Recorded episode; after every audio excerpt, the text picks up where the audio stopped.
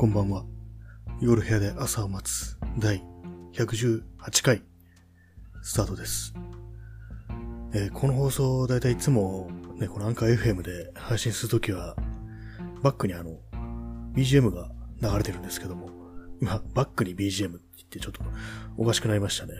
BGM ってバックグラウンドミュージックだからっていう。その、このバックに流れた音楽がアンカー FM が提供してるやつで、いろいろね、なんか、テーマに分かれてて、例えば、まあ、陽気とか、穏やかとか、そういうような、不気味とかね、いろいろな、ね、ジャンル、ジャンルじゃないんですけども、そういう感じのね、雰囲気ごとに分かれてて、そこから大体いつもね、穏やかか哀愁ってところから 選んで、このバッ BGM にしてるんですけども、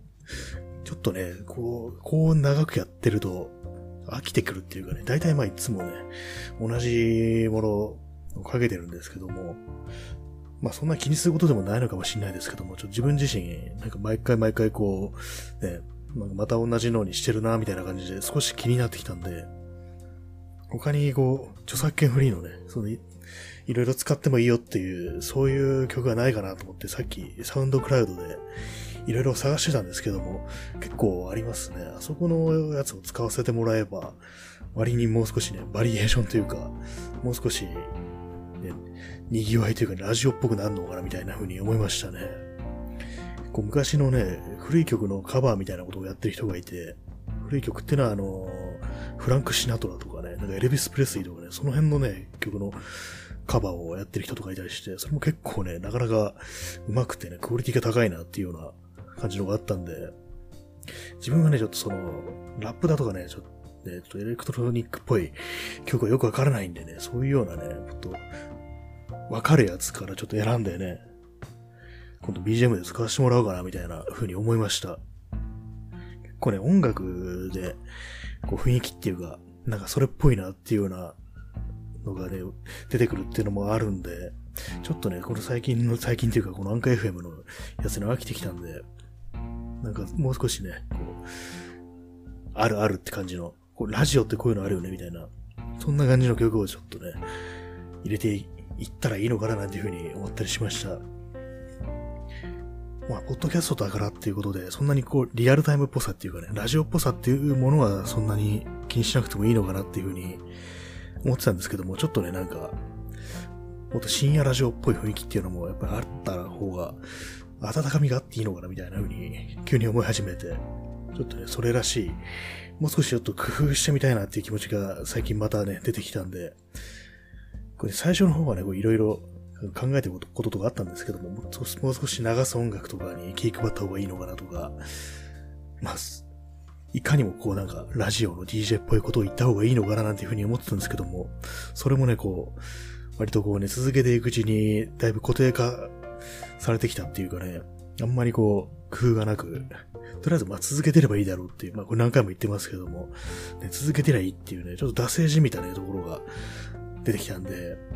それをね、もう少し先になってようやく ちょっと何とかしようかなみたいな風に思えてきましたね。やっぱりある程度何かしらの工夫をね、凝らした方が、やってる方としても楽しいというか、ちょっと張り合いが出てくるっていうような風に思ったんで、少しちょっとね、これからは工夫していこうかななんていう風に思ったりしてます。他のね、あの、これをね、やっぱ、やっぱ、ポッドキャストとかラジオとかやってる人がよく言うんですけども、自分が始めるようになってから、他の人のね、あんま聞く余裕がなくなったっていう、そういう風に言ってる人がいて、それは確かにそうかもしんないなっていうのがあって、でね、私も最初はね、これは、このポッドキャストとかラジオ始めるとき、周りでね、このツイッターとかのね、相互フォロワーの方がいろいろやってたりして、それがなんか良くていいなと思って始めたっていうのもあるんで、で、まあちょっとみんなちょっとあんまりね、その、更新っていうか、喋るのあんまりやらなくなったっていうのがあって、まあ他の人のね、聞く機会っていうのが、あんまなくなったんでね、それで少しちょっとね、こう、あんま刺激がないっていうかね、かなり惰性っぽい感じになってしまってたなっていうのがあるんでね。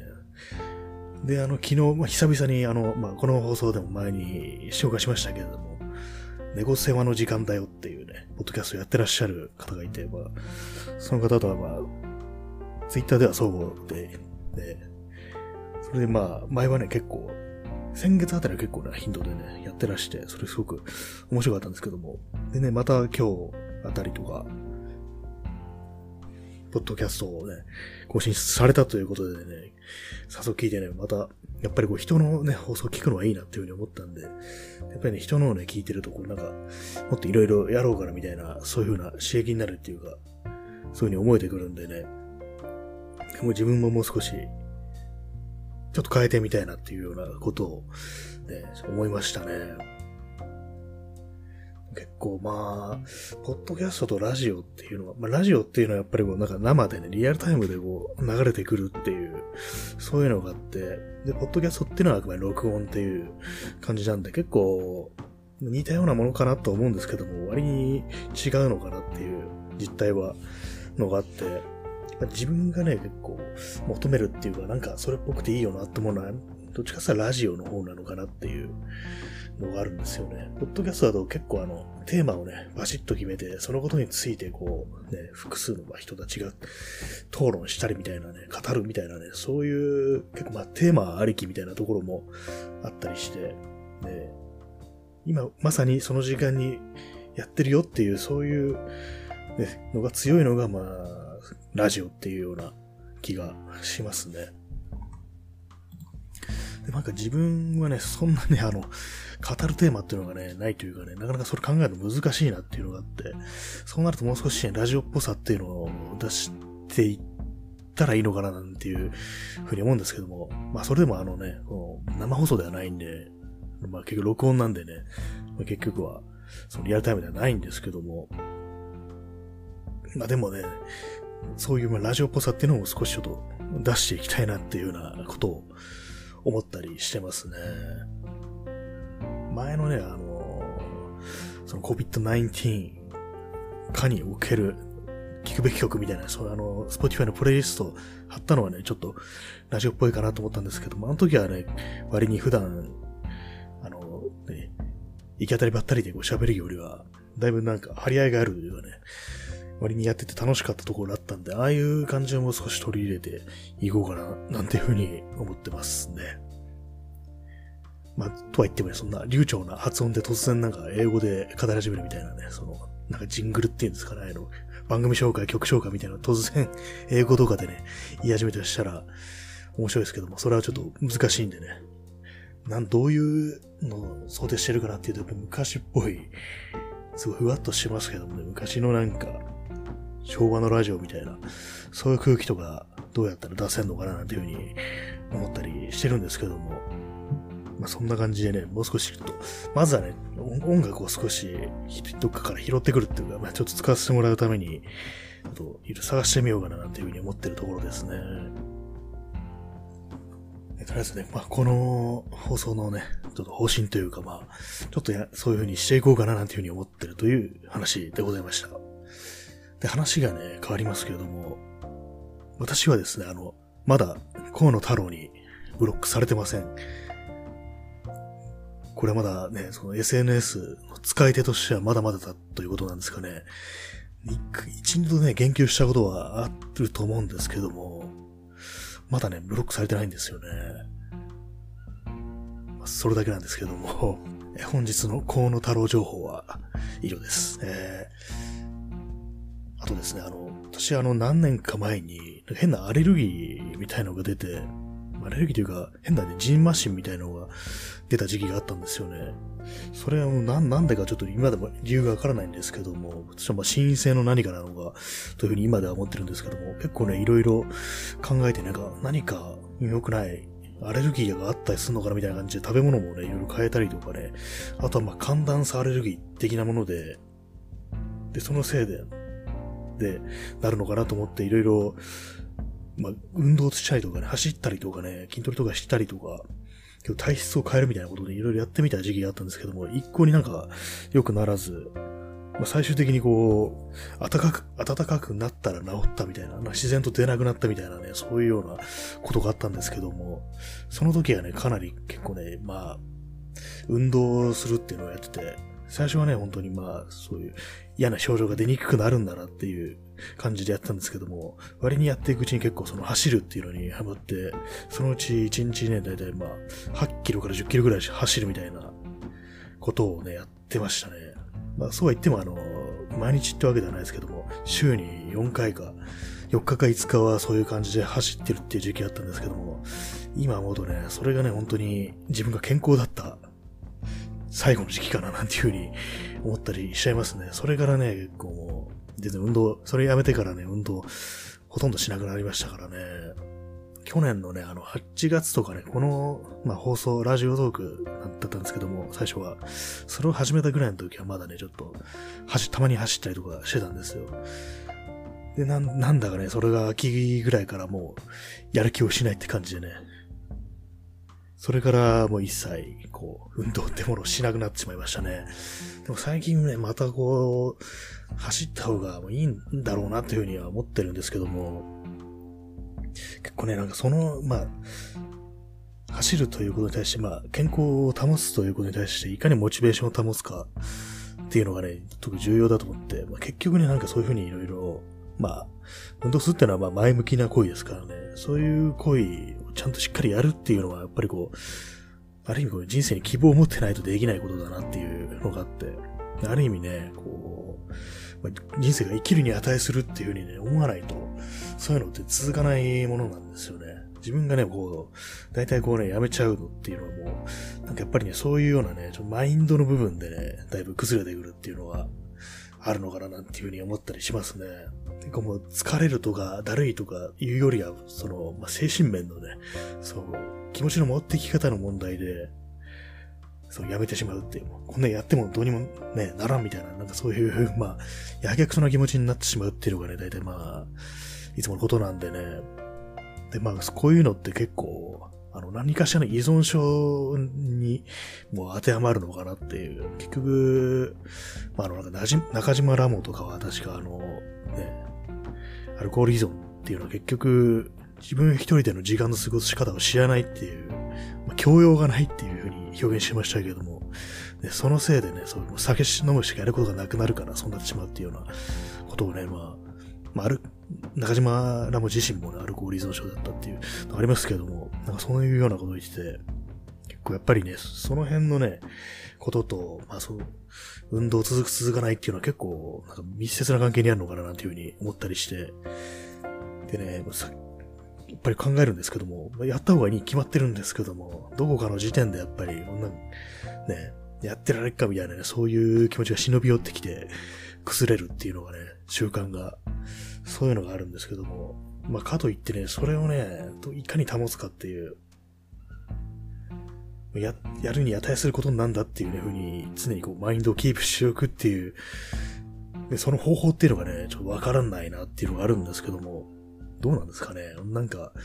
こう最近、最近っていうか、今まではね、こう、運動続く続かないっていうのは本当になんか、気合みたいなね、感じでいたんですけれども、あとはまあ、楽しんでるか楽しんでないかっていう、そういうふうに思ってたんですけども、これはとしても依存症っていう観点からね、取り組むべきことなのかななんていうふうに思ったりしたんですよね。まあ、かといって、ね、それがまあどうすればいいのかっていうのはまあわかんないんですけども、結構難しいですよね。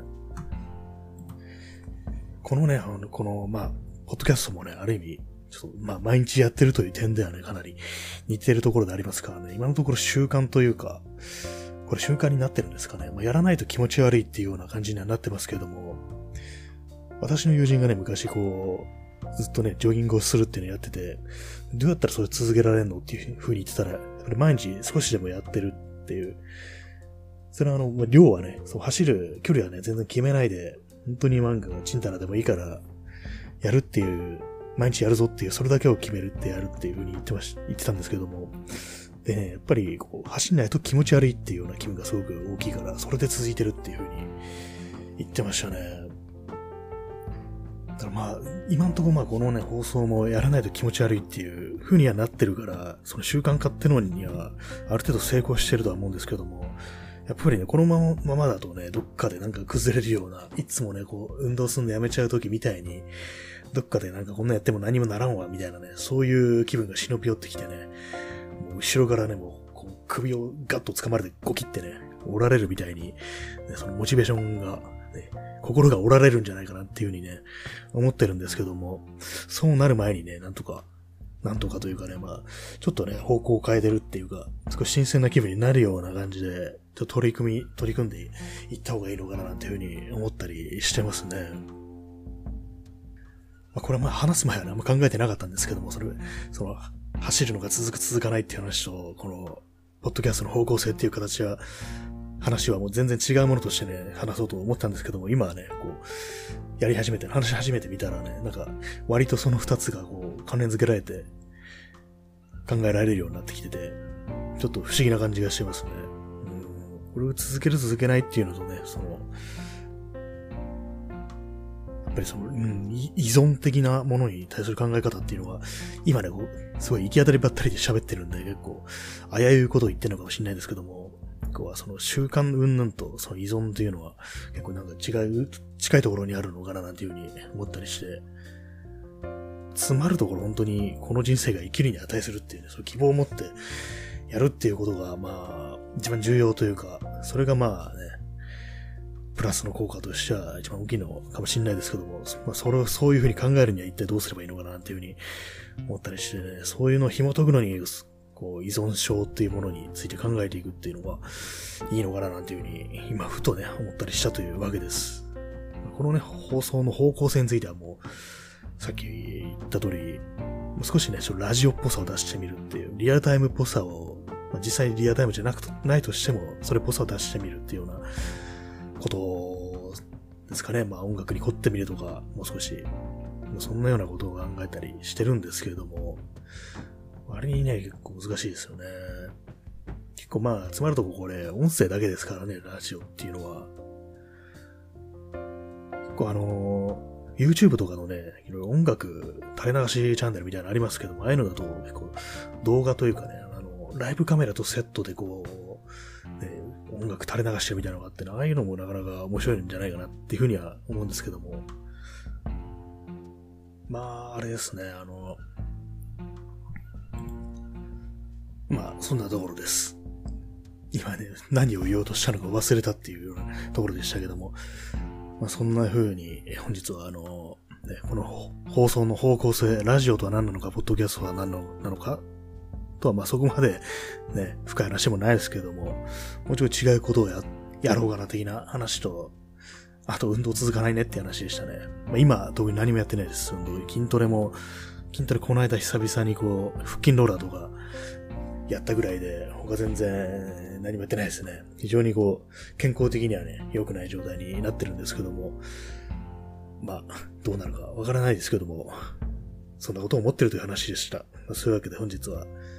この辺りで、お開きとさせていただきたいと思います。というわけで、本日も皆様、えー、日の元、戸締まりにご用心してお休みください。それでは、さようなら。